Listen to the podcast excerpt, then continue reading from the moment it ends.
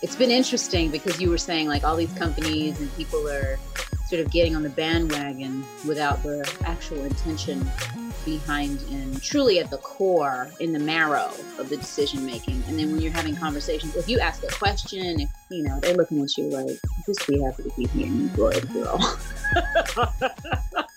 And I'm like, oh, okay, I see what this is. All right, this it was nice meeting you. Hello and welcome to Acting Up, the podcast that dives deep into the world of TV and film that highlights our people, our communities, and our stories. This week, we're speaking with Nicole Beharie, star of Amazon's new series, Solos.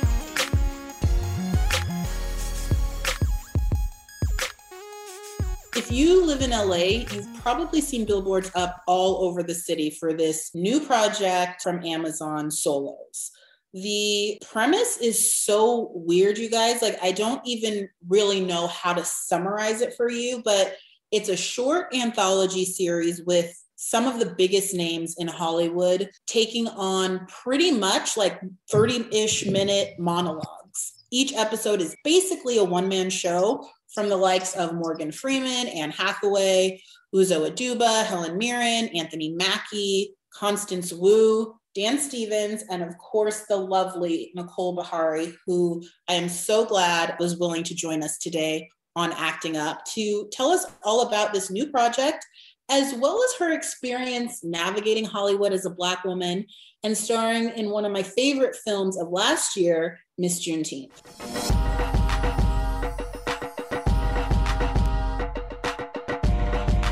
Hi, Nicole. Hey. How you doing?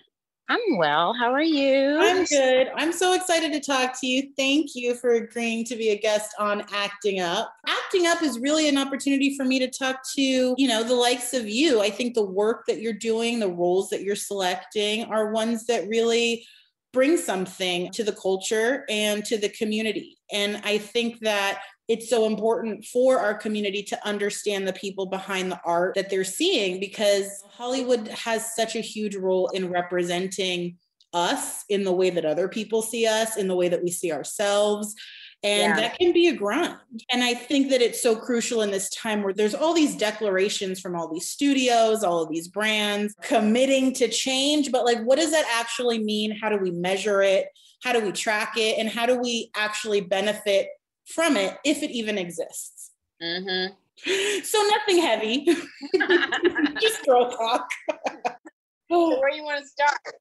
I mean, I would be remiss. Of course, I want to know all about this insane project, Solos, but I'd be remiss not to revisit what was hands down my favorite project last year, that was Miss Juneteenth. Oh, awesome. Thank you.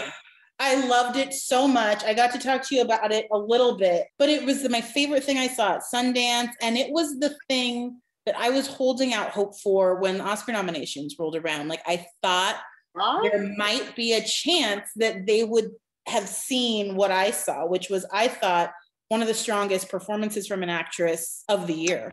Yeah. Thank you so much. It's very kind of you. That was a great opportunity. You know, it was just one of those things where agents sends the script, and then you're like, I really like this. You're going to be doing it for free, basically? Yeah. Okay. Like going down to Texas. But I just knew, I could tell from talking to Channing, like she knew what she was doing. She had a very clear vision. And in general, I think sometimes when I step into things, I care about the character more than the filmmaker sometimes, you know what I mean? Like it's your job to protect or to understand that story and to deliver it. But I think she knew more about that environment and who everyone was. So it's one of the times I feel like I was in the hands of someone who was more informed. And that was fun in a way, because you could kind of let go. And at first it was a bit jarring me. It's like, okay, so it's this, it's not that. Sure. But it's kind of a great collaboration, having that opportunity.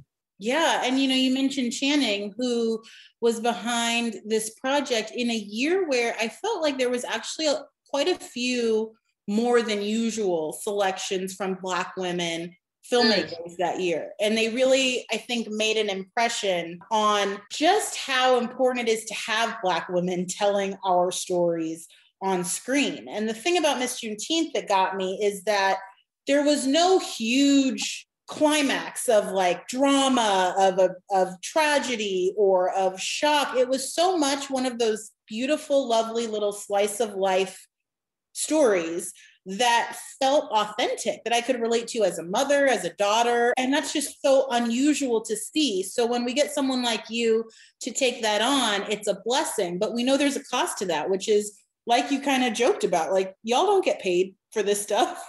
No, but you love it, you know? Yeah. I don't really know what to add to that. You said it. Yeah. Said it.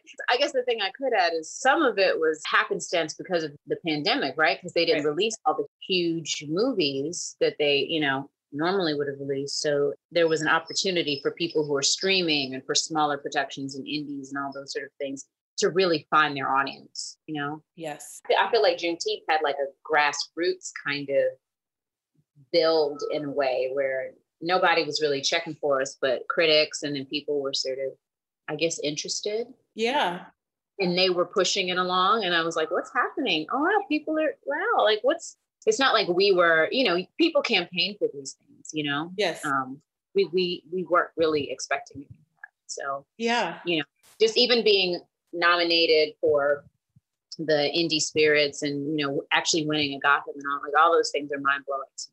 Yeah. That definitely wasn't something I was thinking about while we were making this little movie in Texas, you know. Of course, of course. But then you have those kind of sleeper indies that somehow get noticed, right, you know, and get the acclaim. And I had Devon Franklin on a few weeks ago talking about the Oscars, and he agreed with me. He was like, yo, me too. Like in my, you know, deep down, I, you know, she could have done it this year.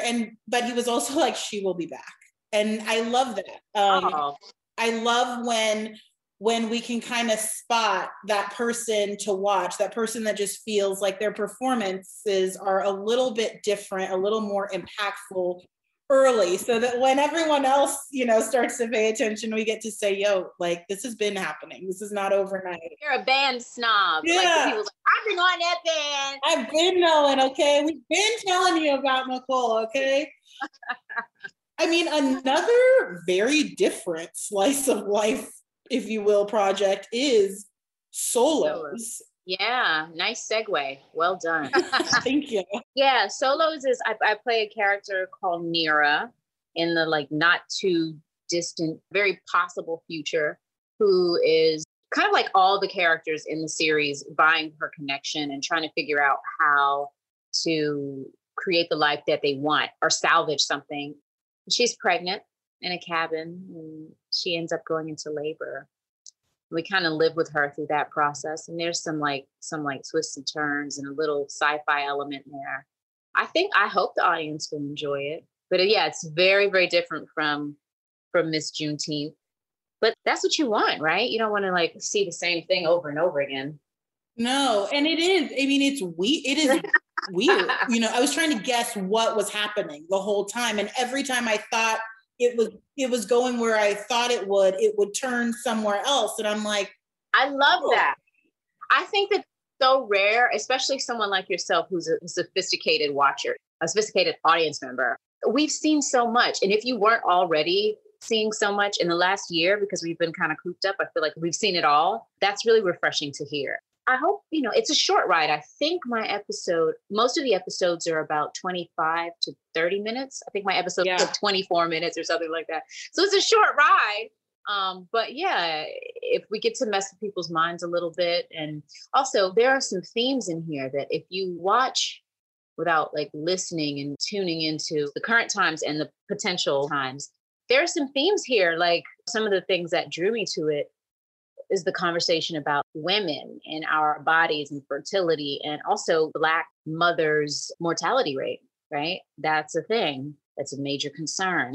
Huge. Yeah. You know, people going and starting families in drastically different ways based on their sexual orientation or gender, and just like all the opportunities that are out there. So all of those things are kind of in there, as well as just like protecting our families and what that means, and just so many cool themes. And I was like, how did you manage? Stacey Osei-Kufour wrote this piece. It's like, how did she manage to put everything in this 20-something page, 20-something minute journey? And then Tiffany Johnson directed it. So when I sort of got the pitch for it, I knew after reading the script, it was a Black female director, Black female writer. and they were looking, you know, to cast me. And it's kind of a no-brainer. I was like, yeah, we were in the middle of COVID. We still are. I keep saying that like it's over. Like, I don't know what. Me too. I know. It's weird. It's a weird. It's still like, I know people are getting, I know it's like their vaccinations, but we're still in it. I keep saying like, I can't do it. But yeah. It was in October of this past year of 2020. And, you know, I was a bit nervous about going back to work. I'm not going to lie. So another one of the draws was that for the most part, they're solo pieces, you know, there's not going to be like 5 or 6 or 7 cast mates or right. people on set, but that can be very vulnerable, you know, especially because we shot them. I don't know how much time everyone else got, but we got 3 days to shoot the whole thing. No way, really? Yeah, it was 3 days. So it was like, I hope people enjoy it, but no, we only had 3 days.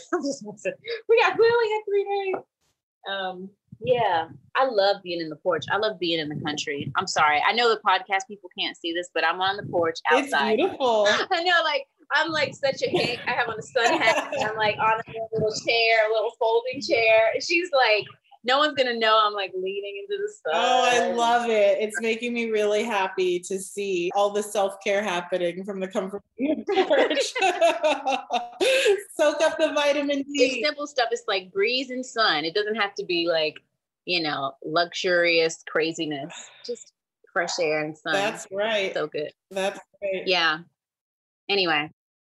What you said about it being a little daunting. I mean, yeah, like, damn, 3 days. Pretty much just you. I don't want to like spoil too much, but you said you're having a baby, so there may or may not be a baby happening. But it is just you. And I was reading some features with the creator who said that like this project kind of broke all of the rules of television because of exactly that. Like it's short, it's one-off, it's kind of connected, it's kind of not. It doesn't follow a traditional trajectory, and it's almost like a 30-minute monologue. It felt like theater. Yeah. In the sense that it was all you all the time, but there was such a gamut of emotion being conveyed in that short span of time, you know, and so many kind of twists and turns that I felt very present. Like I really felt like I was in that cabin right next to you, like a fly on the wall. Like we were experiencing whatever that experience was together. Mm-hmm. And it kind of felt like the character was mimicking my reaction, you know, to what was happening. I mean, how did you do that? That was kind of crazy. I don't know. I guess, I mean, I don't think that's me. I think that's a testament to Stacey's writing, to how she structured it, you know, so that it is a real roller coaster ride. And then it's just kind of my job to, Tiffany, our director, and I just kind of figured out the choreography of it. And the thing about it that makes it theater is that you're in one location. That's the other thing. Because sometimes there have been films and even shows where there's like one person, especially like indie, you know, gritty 60s movies and all that stuff. But they're moving, they're going somewhere. They're like, you know, you see a drive or something like that. There's some scene changes. So I do wonder about how audiences will handle being in the same place and looking at the same face, you know, because our attention spans are a little bit different. I think that's why they're shorter. But I think that the writing is so robust for that reason in all of the pieces to sort of keep us. But also it's asking for the actors and for the audience to sort of be naked in a way, you know, like, in order to communicate with you and in order to, I guess, keep your intention. It's very vulnerable to just be like, it's just me without a scene change, without, you know what I mean? Without fanfare and like explosions or anything like that. It's just me being this particular character in one space in a few days, you know? So it's a great challenge and like experiment. And I'm just so honored that David Wild hit me up and they were like, come join this cast and do this thing. And mind you, when I did it, I didn't know that it was going to be like Uzo and Morgan Freeman and Anthony Mackie and Anne Hathaway and, you know, Helen Mirren. I had no idea. So on the tail end of that, I was like, what? Are you serious? Like, this is the company we're keeping? Nah, that's not so shabby, you know. Yeah. Some of them have had like decades long careers and still want those sort of challenges to do something completely different. So for me to get the opportunity to do something like that, and I kind of feel like I've been doing it for a while, but I kind of feel like I'm just getting started. It's a dream. I love to hear that. And I love to hear that you recognize. I mean, that was one thing that I recognized. Like, I was like, yes, absolutely. Like that lineup, keeping that company, you being a name on that list of those caliber of actors, let me know, like, okay, they know what they're doing. But it also made me wonder, at what point does the artist realize that? You know, at what point, if ever, in an actor's career, do you feel like you made it, or you did it, or you got there? I didn't say all that now. Now you're putting words.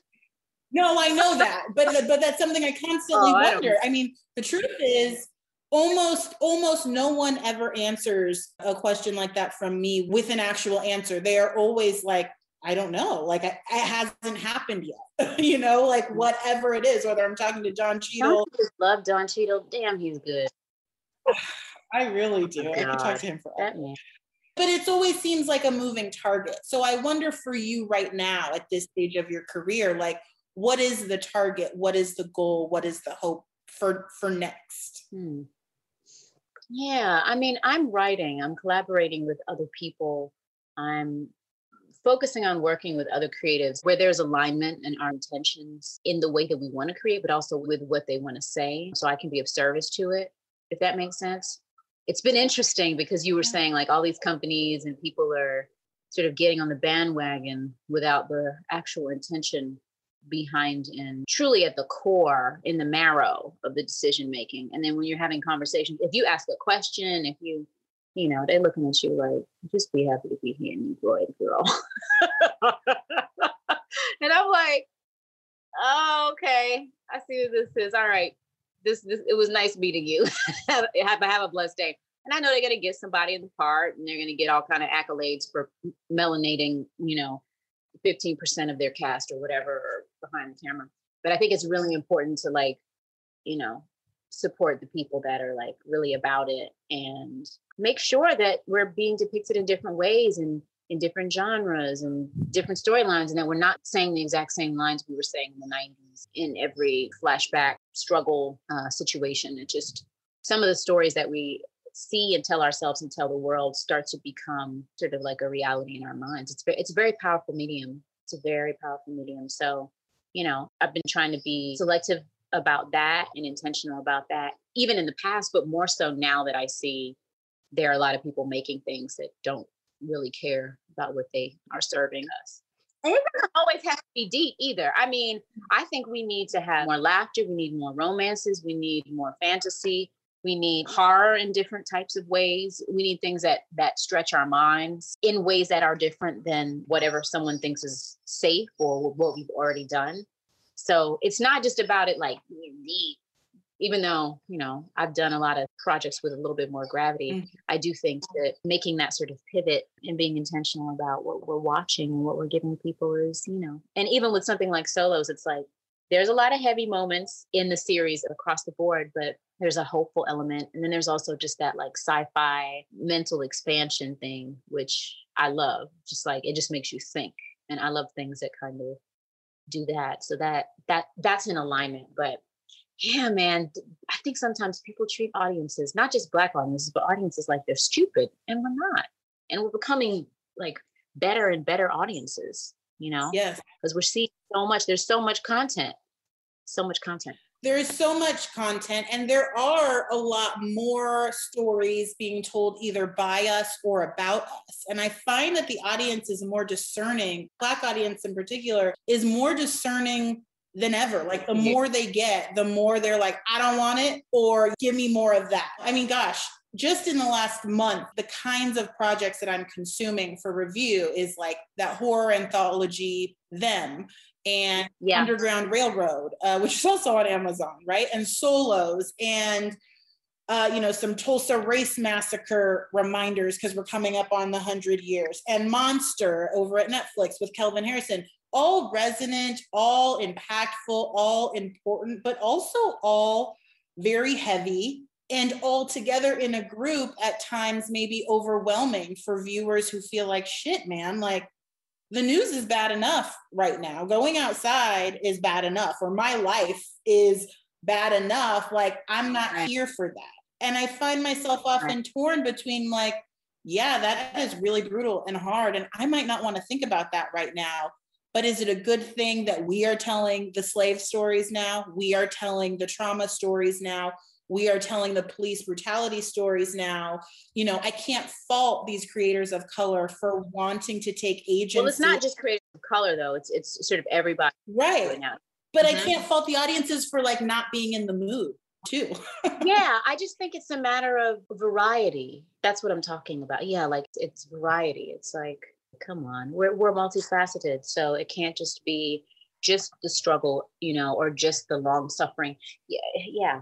You know, come on. We want all the things. Yeah, and yeah, it's actually one of those things, like, even as an actor, it's interesting trying to get people to see your ability differently. It's like, if you've done that, then that's all that you do, right? So that's not, no, that's not how it works. But I think that even happens with just like the cast, just of being who we are. It's like, this is what they like, this is what we identify about the stories, or there has been so much sorrow. But the thing we have to understand is the people that we're from, you know, have weathered so much, but then created such beauty, such music, culture, resilience, laughter, joy, families, communities, you know, like really, it's just insane.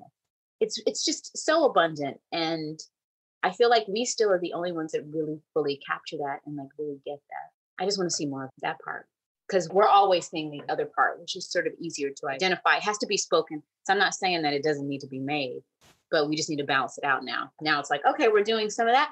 Great. Now where's the love story? Can we get a fantasy? Can we get like, did anybody see Yes Day? Yes Day on, I think it's Netflix. Yeah, it was Netflix. So cute. I watched it with my nephews. It's corny. It's like a funny little family thing. But I was like, need this with some melanated people. They don't even have to be Black. They could be East Indian. They can be, you know, Latin American. They could be, I'm just like, come on, y'all. We need some of that. Yeah. Everyone needs some of that. You know, some rambunctious Black kids, like speaking their minds and talking about their future. How inspiring, how wonderful. All they're going to see is like these really heavy, you know, and I'm like, geez.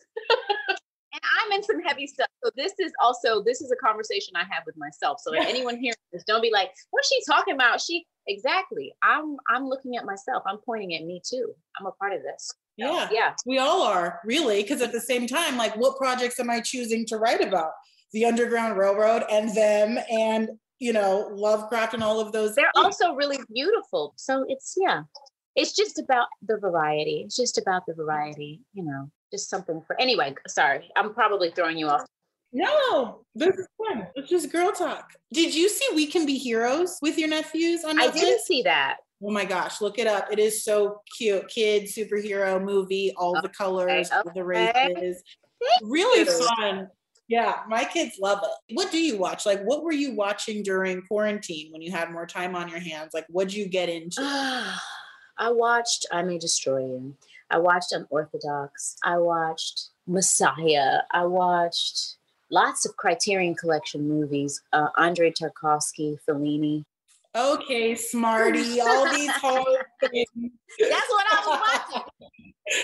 You were watching 90 Day Fiancé? I watched Chopped as well, and Top Chef, and I love the interior design shows. I don't watch a lot of them, but like any sort of reality show where the people have a skill and they're showcasing their skill. So I think there was a show like Best in Fashion with Heidi Klum and Tim Gunn. I love that kind of stuff because you really see craftsmen making their stuff, and then somebody wins like $1 million at the end, and so just like, oh, dreams come true, and I'm crying, they're crying, we're all crying, beautiful. So like, yeah, as far as like the more simple stuff, Chopped, I would say I watch that almost every other day, if not every day. But I love cooking shows because I get ideas. I like to cook. So yeah. Did you see like the Chopped 420 one? They just did it last month. It's like, oh, weed food. That's probably a one episode I did not see. That was a busy day. Oh my 420 God. Was a busy day. I can't remember what I was doing. 420 was a packed day. It was a packed day for me. Yeah, but no, I didn't get to watch that one. I'll watch it though.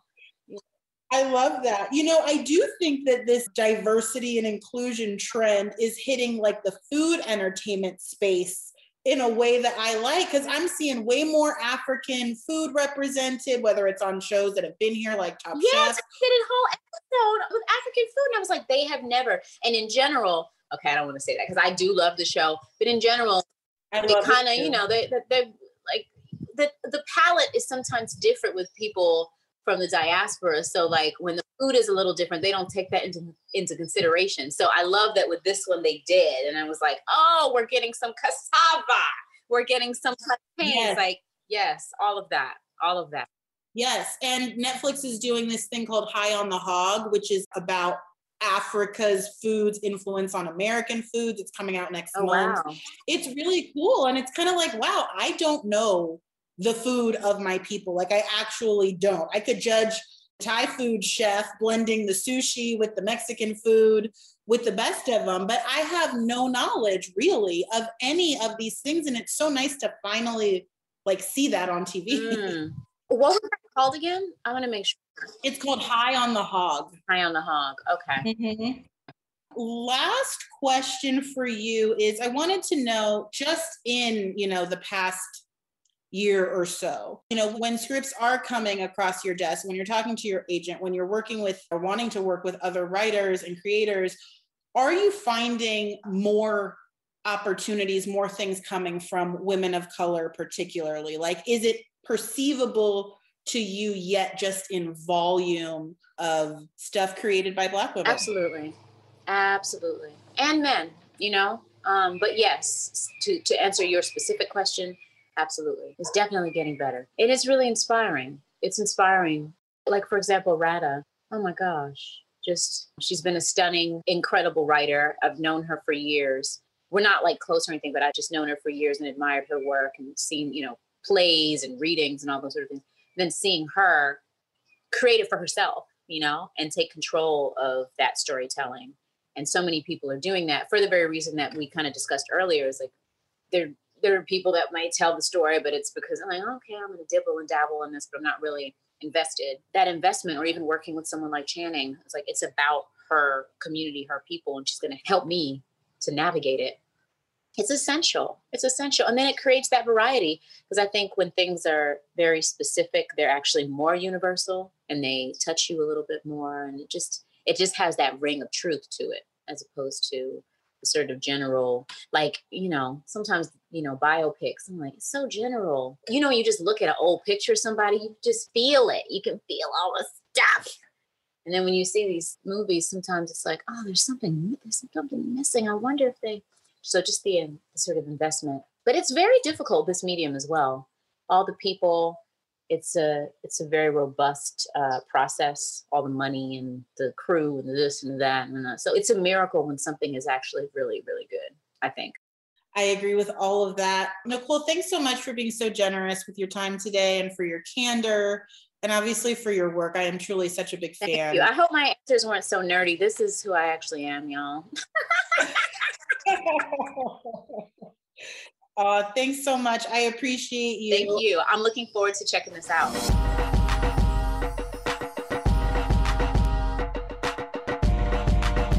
So we're halfway through May, halfway through Mental Health Awareness Month, getting close to a pretty sad anniversary. I'm talking about the centennial anniversary, 100 years since the Tulsa Race Massacre.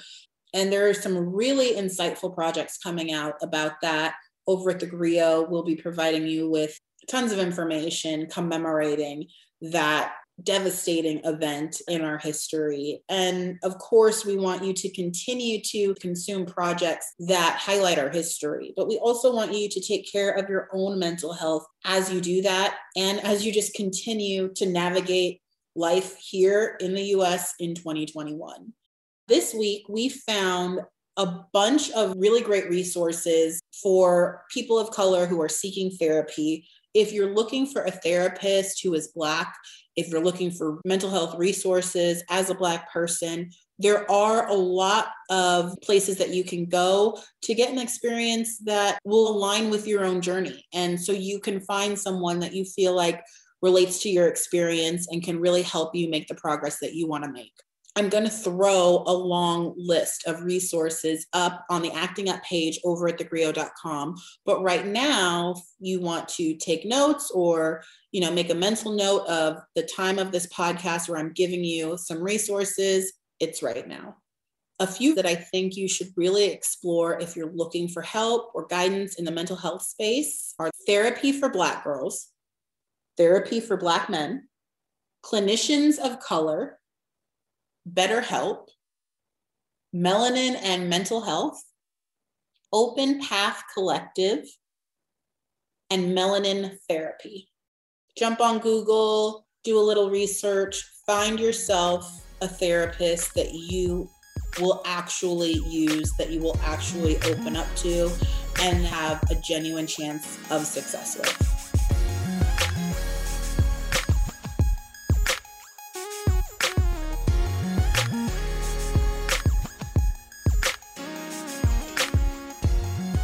Thank you for listening to Acting Up.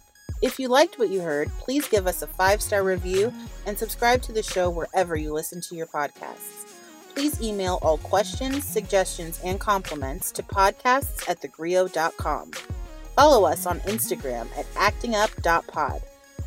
Acting Up is brought to you by The Grio and executive produced by Courtney Wills and produced by Cameron Blackwell.